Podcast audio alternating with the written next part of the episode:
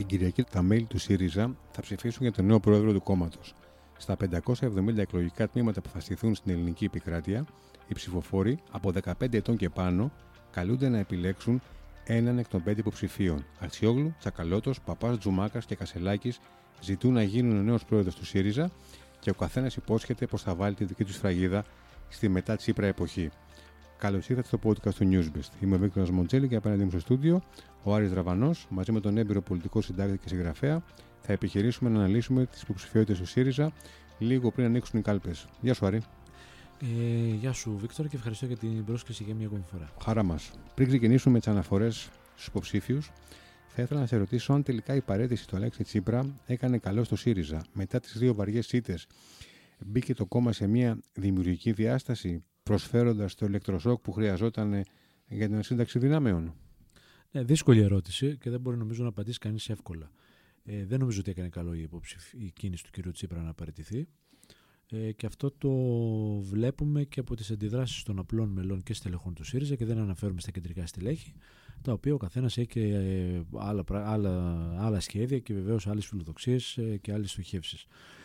Αυτό το οποίο πρέπει να πει κανείς είναι ότι ο ΣΥΡΙΖΑ γεγαντώθηκε και έγινε κόμμα εξουσίας υπό τον Αλέξη Τσίπρα. Αυτό από μόνο του συνιστά και μια προσωπική νίκη του, του ίδιου, αλλά ταυτόχρονα και μια προσωπική ήττα του ίδιου, γιατί δεν κατάφερε και να, και να διευρύνει όπως έπρεπε το, το κόμμα και κυρίως να ανοίξει ε, το κόμμα ε, σε κόσμο ο οποίος δεν ήταν ε, στις τάξεις του ΣΥΡΙΖΑ ε, τα τελευταία προ το, το μνημόνιο. Δηλαδή ήταν άνθρωποι που προσήλθαν μετά και οι οποίοι δεν έγιναν αποδεκτοί όπως θα έπρεπε να είχαν γίνει σε ένα κανονικό, αν μου επιτρέπετε το όρο, κανονικό κόμμα. Τι εννοώ, δηλαδή να έχουν ενσωματωθεί πλήρως και να αξιοποιούνται σε διάφορες θέσεις. Μάλιστα ήταν χαρακτηριστικό η φράση του αναπληρωτή γραμματέα του ΣΥΡΙΖΑ στο, στο διαρκές συνέδριο του περασμένου Σαββάτου όταν στο τέλος της ομιλίας του, μια ενδιαφέρουσα ομιλία, είπε ε, για την επόμενη μέρα ότι πρέπει να σπάσουν οι μηχανισμοί και καταχειροκροτήθηκε. Άρα μηχανισμοί οι οποίοι κρατάνε κόσμο απ' έξω, κρατάνε κόσμο εν πνώση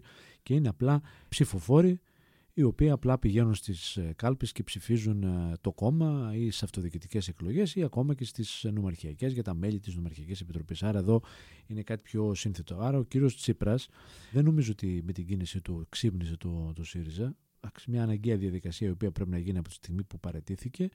Ε, για το αν ξύπνησε ή όχι το κόμμα θα φανεί το επόμενο διάστημα, όταν θα βγει ο νέος αρχηγός ή η νέα αρχηγός, μας δώσει το στίγμα και κυρίως πείσει τον κόσμο, και αυτό θα καταγραφεί στις μετρήσεις, ότι είναι κάτι το διαφορετικό, κάτι πιο ελκυστικό. Γιατί η επόμενη μέρα για το ΣΥΡΙΖΑ, όποιος ή όποια εκλεγεί, θα είναι σύγκριση με τον Αλέξη Τσίπρα. Και η σύγκριση θα είναι ε, νομίζω ε, καταλητική και θα επηρεάσει και τους συσχετισμούς για την επόμενη μέρα και βεβαίως και τη στάση ε, πολλών ψηφοφόρων έναντι του, του ΣΥΡΙΖΑ. Από εκεί πέρα όμως το γεγονός ότι έφυγε ο κ. Τσίπρας προφανώς δημιούργησε αναταραχή και δημιούργησε και μια συζήτηση ευρύτερη για το πού πηγαίνει ο ΣΥΡΙΖΑ.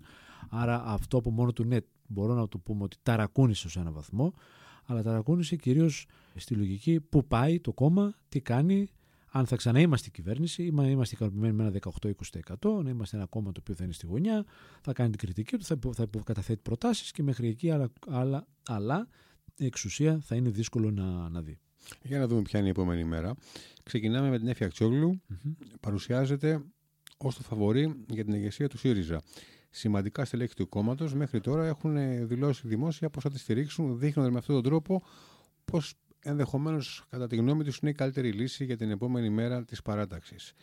Η ερώτηση είναι: Μπορεί η Αξιόγλου να ενώσει το κόμμα και να δώσει την όθηση που χρειάζεται αυτή τη στιγμή; Και αυτή είναι μια δύσκολη ερώτηση, γιατί είναι ερωτήσεις οι οποίες ε, θα απαντηθούν από την ίδια τη ζωή και από την ίδια την πορεία του, του προσώπου για το οποίο ε, θέτουμε τις ερωτήσεις. Λέμε τώρα για την κυρία Αξιόγλου, η οποία έχει και το προβάδισμα όπως ε, φαίνεται και κατά ψέματα αυτή είναι η πραγματικότητα. Τώρα μένει να επιβεβαιωθεί και στην κάλπη. Γιατί Σωστά. πάρα πολλά στελέχη όντως την στηρίζουν. Ε, το αν τη στηρίζουν ή όχι, αν στηρίζουν στελέχη και μέλη κάποια υποψηφιότητα, πολλές φορές και κυρίως στα στελέχη, δεν έχει σχέση με το αν είναι ικανή ή ικανός κάποιος, αλλά κυρίως και με τις προσωπικές φιλοδοξίες του καθενός και κατά πόσο νομίζει ότι είναι πιο εύκολο για τον ίδιο να είναι κοντά στον πυρήνα εξουσίας και βεβαίως να έχει και την ε, καλύτερη θέση σε αυτό που λέμε νομή της κομματικής εξουσίας. Τώρα, η κυρία Χτσιόγλου πραγματικά είναι μια ιδιαίτερη, ιδιαίτερα ενδιαφέρουσα περίπτωση. Ε, Νέος τέλεχος, πραγματικά εντάξει, είναι ένα πρόσωπο το οποίο ε, δεν βαρύνεται για, για κάτι. Άρα αυτό είναι αυτό που λέμε ένα καθαρό πολιτικό πρόσωπο με εμπειρία κυβερνητική τα τελευταία χρόνια. Το είπε και αυτό στην ομιλία της και η ίδια στο συνέδριο. Ένα πρόσωπο το οποίο όντως είχε τη δυνατότητα να συνομιλήσει, ε, να συγκρουστεί, να διαπραγματευτεί όπως θες πες το, να συνομιλήσει με την Τρόικα, με τους θεσμούς τότε, όπως τους λέγαν, ε, για δύσκολα ζητήματα τα οποία ήταν και τα εργασιακά, για τα οποία και η Τρόικα πάντα είχε μια ιδιαίτερη, ένα ιδιαίτερο ενδιαφέρον και, και βεβαίως ε, ήθελε να προωθήσει και συγκεκριμένες μεταρρυθμίσεις. Άρα, ένα πρόσωπο το οποίο παντρεύει και τον τεχνοκρατισμό και την, ε, και την πολιτική. Τώρα, το αν θα εκλεγεί ή όχι, αυτό είπαμε θα, το, θα φανεί, θα φανεί στις, ε, στις κάλπες. Προείπα, έχει το προβάδισμα. Από εκεί και πέρα, εάν εκλεγεί, γιατί όντως έχει, όπως είπα και νωρίτερα, την, αυτή τη στιγμή την δυναμική καταγεγραμμένη, το αν θα σηκώσει κεφάλαιο ο ΣΥΡΙΖΑ θα φανεί από τις κινήσεις της ίδιας αν εκλεγεί και κατά πόσο πραγματικά έχει διάθεση να ανοίξει το παιχνίδι, να γίνει ένα κόμμα ο ΣΥΡΙΖΑ δομών όπως λέει η ίδια και όχι μηχανισμών και βεβαίως ε, ποιοι θα αξιοποιηθούν, σε τι πόστα και κυρίως τι αφήγημα θα, θα παρουσιάσει την επόμενη μέρα, ποιες οι θέσει και ποια ε, τα χαρακτηριστικά του νέου κόμματο. Βλέπεις να έχει ανοίξει την ατζέντα της, να έχει διευρύνει δηλαδή την πολιτική της από τη μέρα της υποψηφιότητας και μετά.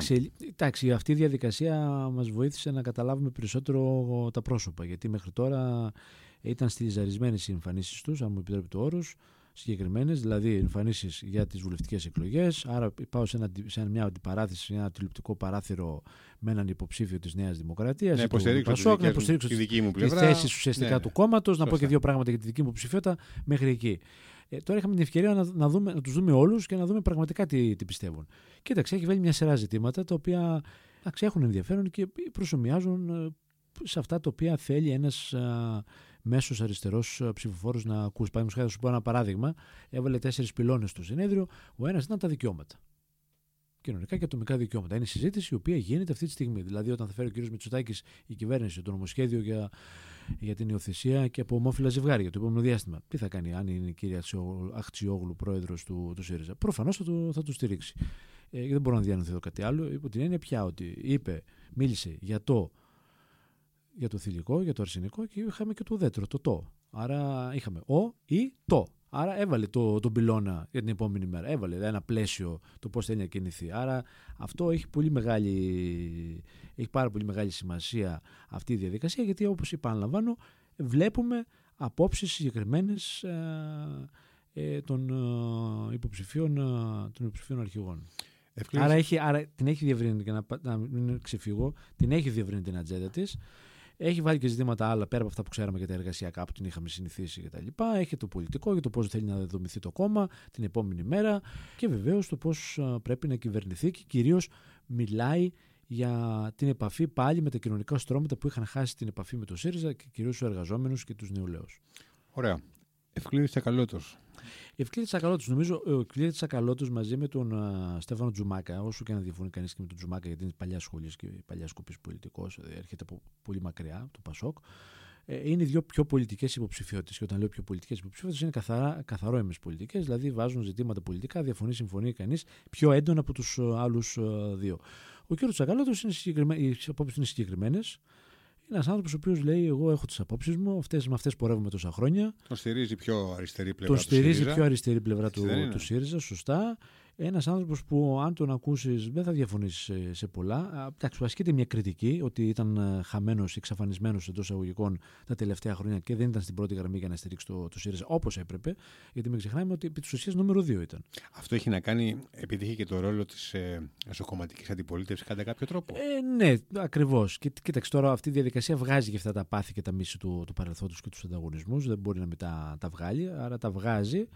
Και είναι αυτό που σου είπα πριν, είναι μια πολιτική υποψηφιότητα γιατί από τον τρόπο πώς πρέπει να λειτουργήσει το κόμμα συγκεκριμένο. Δηλαδή και η άποψή του πρίμο inter pares, δηλαδή εγώ θα είμαι πρώτος μεταξύ ίσων και θα θα λογοδοτώ στο, στο λαό, δηλαδή στα όργανα, στην Κεντρική Επιτροπή, στο Συνέδριο, στην Πολιτική Γραμματεία, ε, στα όργανα του, του κόμματος, δείχνει ότι ε, είναι στην κοινή της τη λογική που είχε η ομπρέλα και παλιότερα η τάση των 53, που είναι πλέον ο βασικός πυλώνας της ε, αριστερής τάσης της ομπρέλας, που ήθελε και το Τσίπρα πρίμου inter pares, δηλαδή πρώτον μεταξύ Εκεί. Ήταν, ε, το είχε χάσει λίγο αρκετά ο κύριος Τσίπρας, γιατί δεν έκανε τις κινήσεις που έπρεπε όταν έπρεπε, με το 99,5 για να ταράξει τα, τα νερά και πήγαινε στη λογική των συμβιβασμών και των ισορροπιών, πάντα υπό το πρίσμα και υπό τη σκιά της λογικής πρίμου Ιντερπάρε που έθετε η πλευρά η συγκεκριμένη του 53 ομπρέλα, δηλαδή Νίκος Φίλης Βούτσης, Νίκος Βούτσης, ε, Ευκλήδη Τσακαλώτος, Πάνος Κουρλέτης και, ε, και λοιποί. Άρα ο κύριος Τσακαλώτος, ε, επαναλαμβάνω, δίνει ένα στίγμα ότι εγώ είμαι εδώ για τις θέσεις μας, οι οποίες είναι συγκεκριμένες, για το τι πιστεύουμε ε, για την εργασία, για την οικονομία κτλ.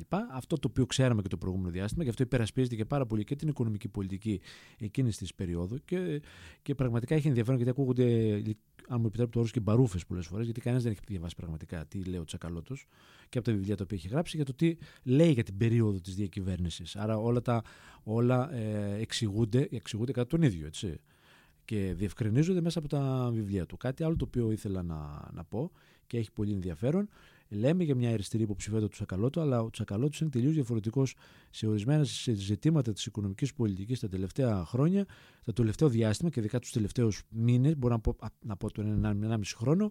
Γιατί, γιατί βάζει πολύ Κέιν στο τραπέζι, δηλαδή μια πολιτική η οποία είναι περισσότερο κοντά στην σοσιαλδημοκρατία, θα το έλεγα έτσι. Εμένα η περίπτωση του, του κυρίου Τσακαλώτου μου φέρνει περισσότερο ότι ζητάει την ψήφο των μελών του κόμματος για να εδραιωθεί ο ίδιος παρά να εφαρμόσει τις ιδέες του ως πρόεδρος.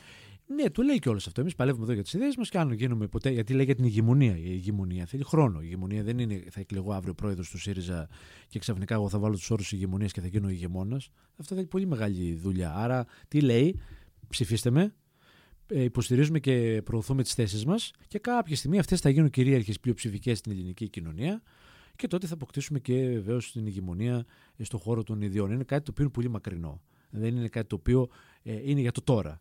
Ενώ της ε, κυρίας Αχτσιόγλου είναι πιο ε, ρεαλιστικό, θα το έλεγα, στο σήμερα, χωρίς να κυρώνει την υποψηφιότητα της Ακαλώτη, έτσι.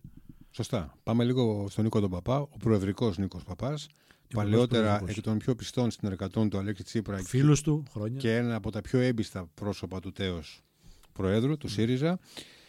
Θα καταφέρει ο Νίκος ο Παπάς, ο κύριος Παπάς να συγκεντρώσει όλους τους προεδρικούς ψηφοφόρους; Όχι. Ε, και είναι καθαρή απάντηση γιατί ε, η υποψηφιότητα Κασελάκη, την οποία θα πούμε και στη συνέχεια, άλλαξε λίγο τους συσχετισμούς και αρκετή προεδρική. Ένα κομμάτι σημαντικό τέλος πάντων, δεν θέλω τώρα να κάνω εικασίες και να παίζω με τους αριθμούς, ε, στηρίζει την υποψηφιότητα Κασελάκη. Άρα είναι λίγο δύσκολο να, να συνασπιστούν όλοι γύρω από τον Νίκο, Νίκο Παπά. Έχει μια υποψηφιότητα η οποία έχει μια καθαρότητα από την έννοια πια ότι υπερασπίζεται αυτά τα οποία έλεγε όλο το προηγούμενο διάστημα, δηλαδή είναι ανοιχτά υπέρ της διεύρυνσης, είναι ο πιο καθαρός στο ζήτημα της διεύρυνσης, ότι θέλουν ακόμα το μελών ε, διεύρυνση, αυτό το οποίο έλεγε ο, ο κ. Τσίπρας και το οποίο δεν προχώρησε. Και δεν προχώρησε για πολλούς λόγους, του οποίου έχουμε αναλύσει και παλιότερα σε άλλες προσκλήσεις που μου έκανες.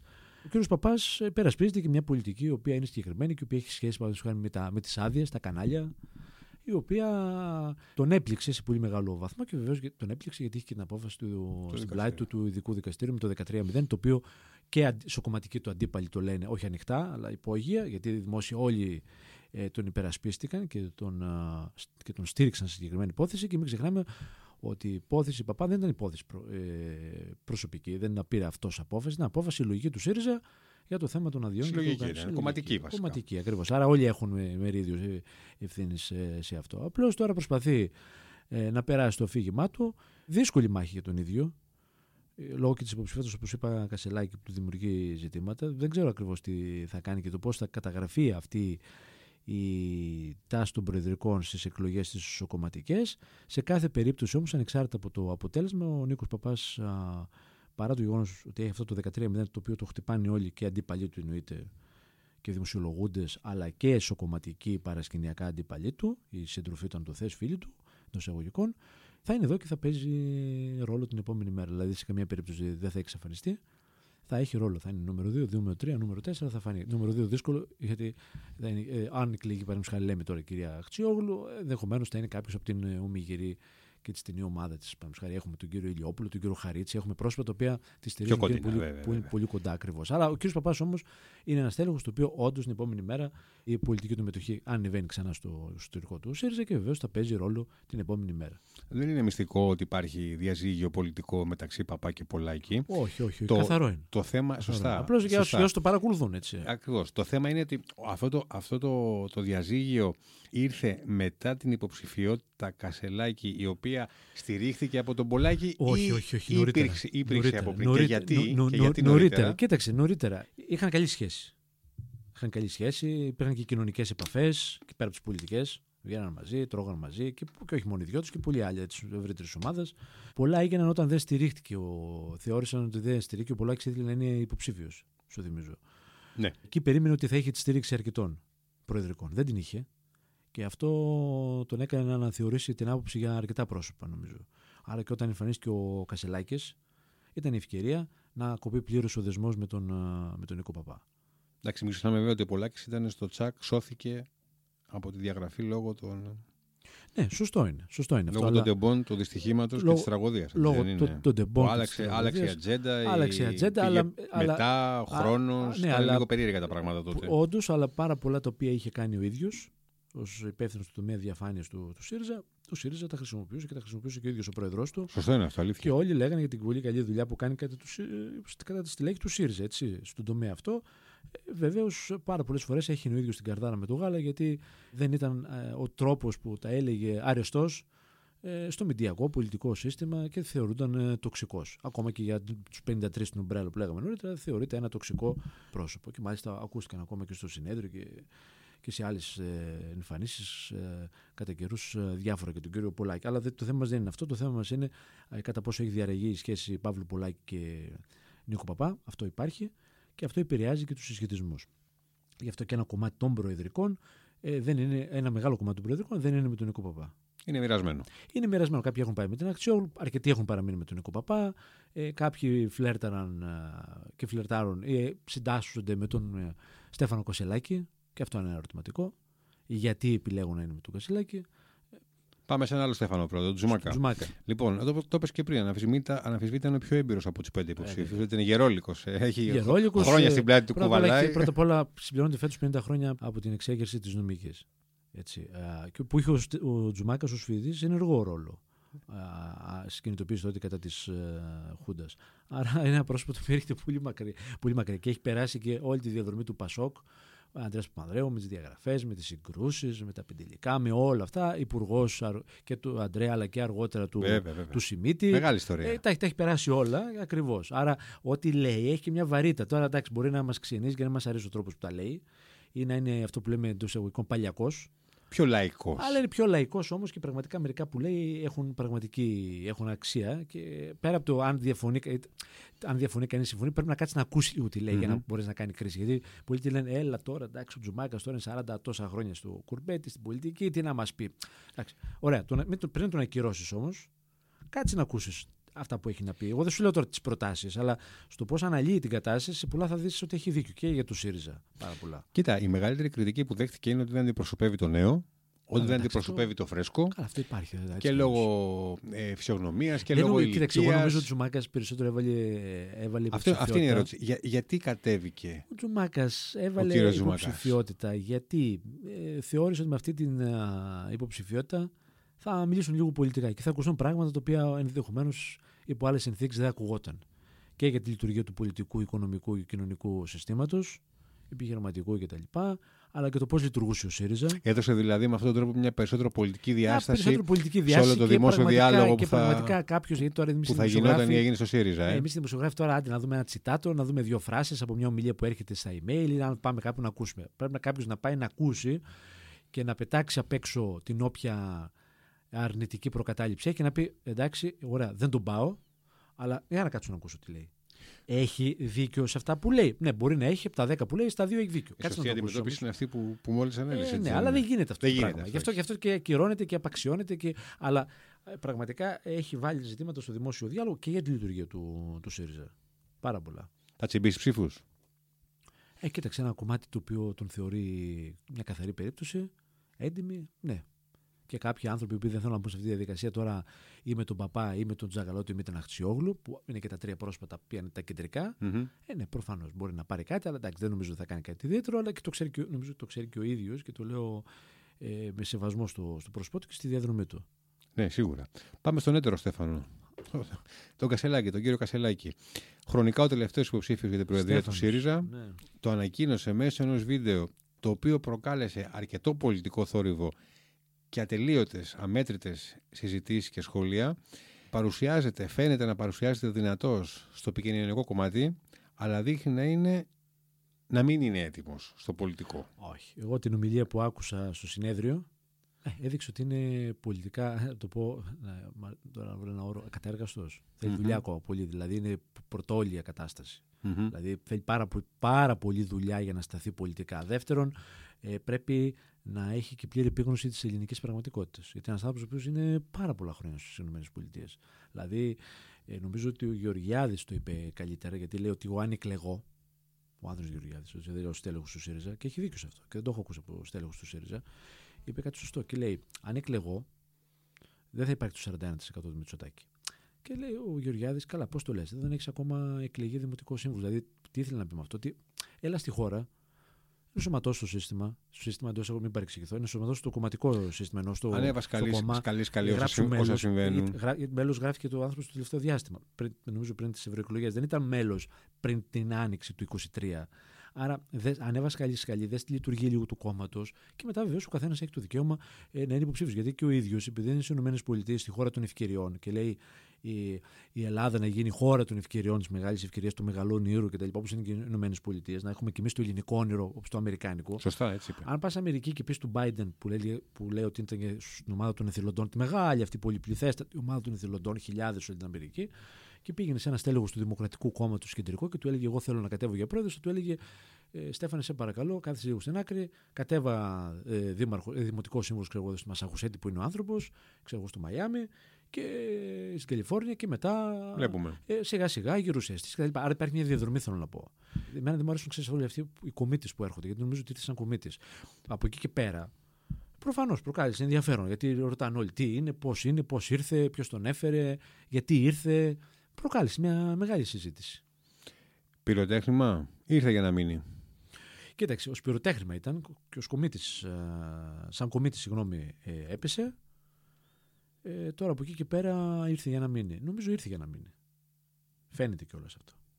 Τώρα, τι θα Τον κάνει; ενδιαφέρει δηλαδή η επόμενη Τον μέρα, ενδιαφέρει η επόμενη μέρα. ανεξαρτήτου αποτελέσματος. Ναι, και δεν ξέρω τι θα κάνει τώρα, δηλαδή ανεξαρτήτως αποτελέσματος. Θα πάρει ένα ποσοστό και μάλιστα παρουσιάζεται ως αντισυστημική υποψηφιότητα. Βλέπω εδώ και υποστηρικτές του Παύλου Πολάκη το λένε και το, το γράφουν. Και υπάρχει κόσμος ο οποίος τον στηρίζει πραγματικά γιατί ε, τον θεωρεί μια καινούργια υποψηφιότητα κτλ. Α ξέσουμε λίγο από κάτω όμως να δούμε πραγματικά τι υπάρχει. Υπάρχει υπόβαθρο πολιτικό. Είπα νωρίτερα ότι πολιτικά είναι ακατέργαστο. ακατέργαστος, δηλαδή θέλει δουλειά πάρα πολύ. Δεν είναι κακό αυτό. Απλώς θέλει όμως το χρόνο του. Δηλαδή δεν μπορούν να γίνονται όλα από τη μία μέρα στην άλλη. Εγώ είμαι πάρα πολύ της, όχι της επιτήρηδα, αλλά τουλάχιστον ε, κάθισε κάπου, δουλεύεις. Δηλαδή, παραδείγματο μπορείς τώρα να πας σε μια εφημερίδα και να πεις αύριο το πρωί θα γίνω αρχισυντάκτη. Δεν θα γίνω διευθυντής. Πώς θα γίνεις διευθυντής, εκτός αν είσαι φυτευτός. Εντάξει, αν είσαι φυτευτός, θα γίνεις διευθυντής. Αλλά δεν θα ξέρεις τη λειτουργία της εφημερίδας. Δηλαδή, άμα τους σου πω εγώ ότι ξέρεις είναι το lead, τι είναι το lead; Είναι η αρχή του ενός κειμένου. Δηλαδή, το λέω τώρα. Άρα και, και στο κόμμα. Δηλαδή, άμα τον ρωτήσουμε ε, ε, βασικές έννοιες, νομίζω δεν τις γνωρίζω. Δεν είναι κακό αυτό. Επαναλαμβάνω. Είναι μια προσωπικότητα προ... φρέσκια. Δεν είναι κακό, αλλά δεν είναι και καλό. Δεν και, προφανώς δεν Γιατί είναι καλό. μην, μην ξεχνάμε ότι μιλάμε για, τον, ε, για έναν ενδυνάμει Πρωθυπουργό. πρωθυπουργό. Ο, Ακριβώς. ο πρόεδρος της Κοίταξε. Αξιωματική Αντιπολίτευσης τι Εδώ είναι είμαστε αυτό που στη θέλει να φάση- γίνει Εδώ πρωθυπουργό. είμαστε στη φάση της μεταπολιτικής. Εγώ αυτό βλέπω. Εμένα δεν με, δεν με ενθουσιάζει. Ε, Και δεν νομίζω ότι και αυτά τα οποία έχει πει και στο δημόσιο διάλογο δεν γκομίζει κάτι καινούριο. Δηλαδή, άμα βάλω τις προτάσεις κάτω, αν εξαιρέσει τον επαγγελματικό στρατό, το οποίο έχω ακούσει και από αλλού παλιότερα, δεν έχει κάτι καινούριο. Όλοι θέλουμε διαφάνεια, όλοι θέλουμε λογοδοσία, όλοι θέλουμε αξιοκρατία, όλοι θέλουμε να, να πληρώνουν οι ένοχοι για τα εγκλήματα υπάρχει τους, για τα δικαιοσύνη σκάνδαλα τους, η δικαιοσύνη. για τα- στην ό- ώρα της όλα, και όλα, τα αυτά, λοιπά. όλα αυτά Όλα, μπορούν ναι. να υποθούν με, Σωστά, ή έχουν σωστά. υποθεί με τον ΑΒ τρόπο.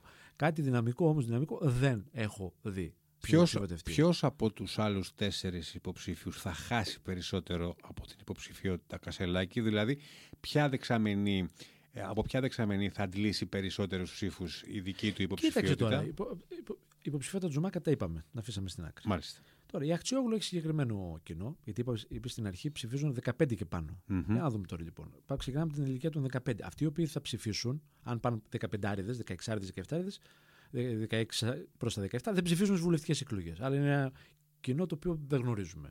Αυτοί εγωιτεύονται από τον Κασελάκη και από τα βίντεο και από τα social media, κυρίως στο YouTube. Γιατί και εδώ υπάρχει μια αντίφαση. Ναι, μεν πάει καλά στο διαδίκτυο, στα, στο YouTube, αλλά στα social media τα άλλα, Instagram, TikTok είναι χαμηλά ακόμα. Ναι. Δηλαδή έχει Δεν έχει έντονη σκαμπανεβάσει, παρουσία. Δεν έχει Ναι, έντονη ναι. παρουσία.